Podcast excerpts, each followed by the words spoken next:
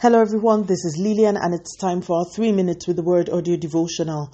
Today's topic is deliverance, part two, and our anchor scripture is taken from the book of Acts, chapter 16, verses 23 to 24. They were severely beaten and then they were thrown into prison. The jailer was ordered to make sure they didn't escape, so the jailer put them into the inner dungeon and clamped their feet in the stocks.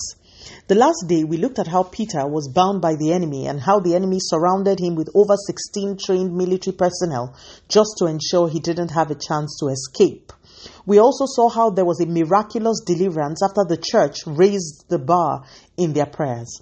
In today's anchor scripture, just four chapters down the line, we see Paul and his companion Silas again thrown into jail.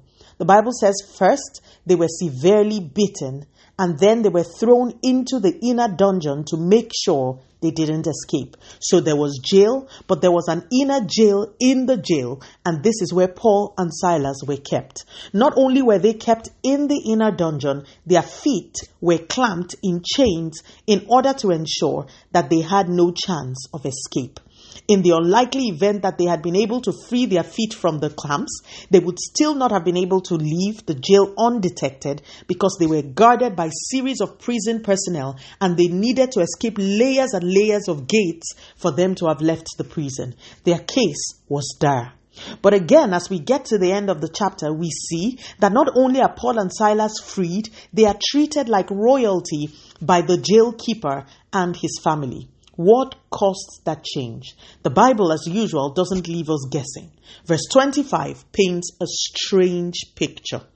At midnight, with feet bound and bodies bruised as a result of severe beating, these guys sat up and began to pray as well as sing hymns to God. They were praying loudly and singing loudly because the Bible tells us that those around them heard. Before I go further, I must say again that even though you may already know this, this episode isn't really about Paul and Silas. It's about you and I. There are people listening to me this morning who know that the enemy has bound their feet. No progress, no joy, nothing happen, happening. They are bruised, they are battered, frustrated with life, thrown into the inner dungeon with no obvious way of escape. The last day, we saw consistent, fervent prayer as a tool to engineer deliverance. Today, the Bible adds another layer prayer and worship. But not just prayer and worship, prayer and worship at the darkest time. Some people take midnight literally, and I do recommend that because I believe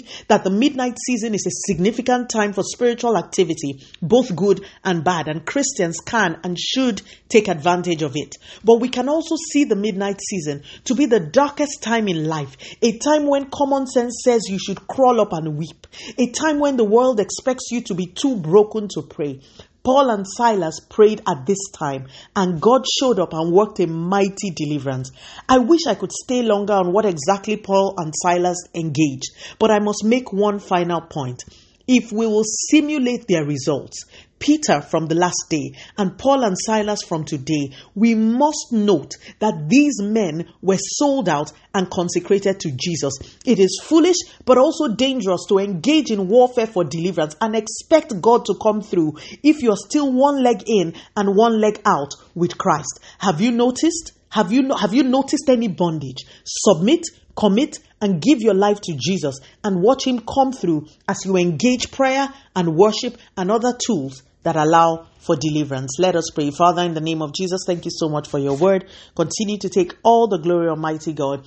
In Jesus' mighty name, we have prayed. Speak to you again soon. If you are blessed, please drop me a line on audiodevotional at yahoo.com or on our website at www.3minutesaudiodevotional.com. You could also follow us on Facebook, Instagram, YouTube, and Twitter at 3 Minutes Audio Devotional. Remember, wrapped up in God's word is all you need for your change to come. Love you and bye.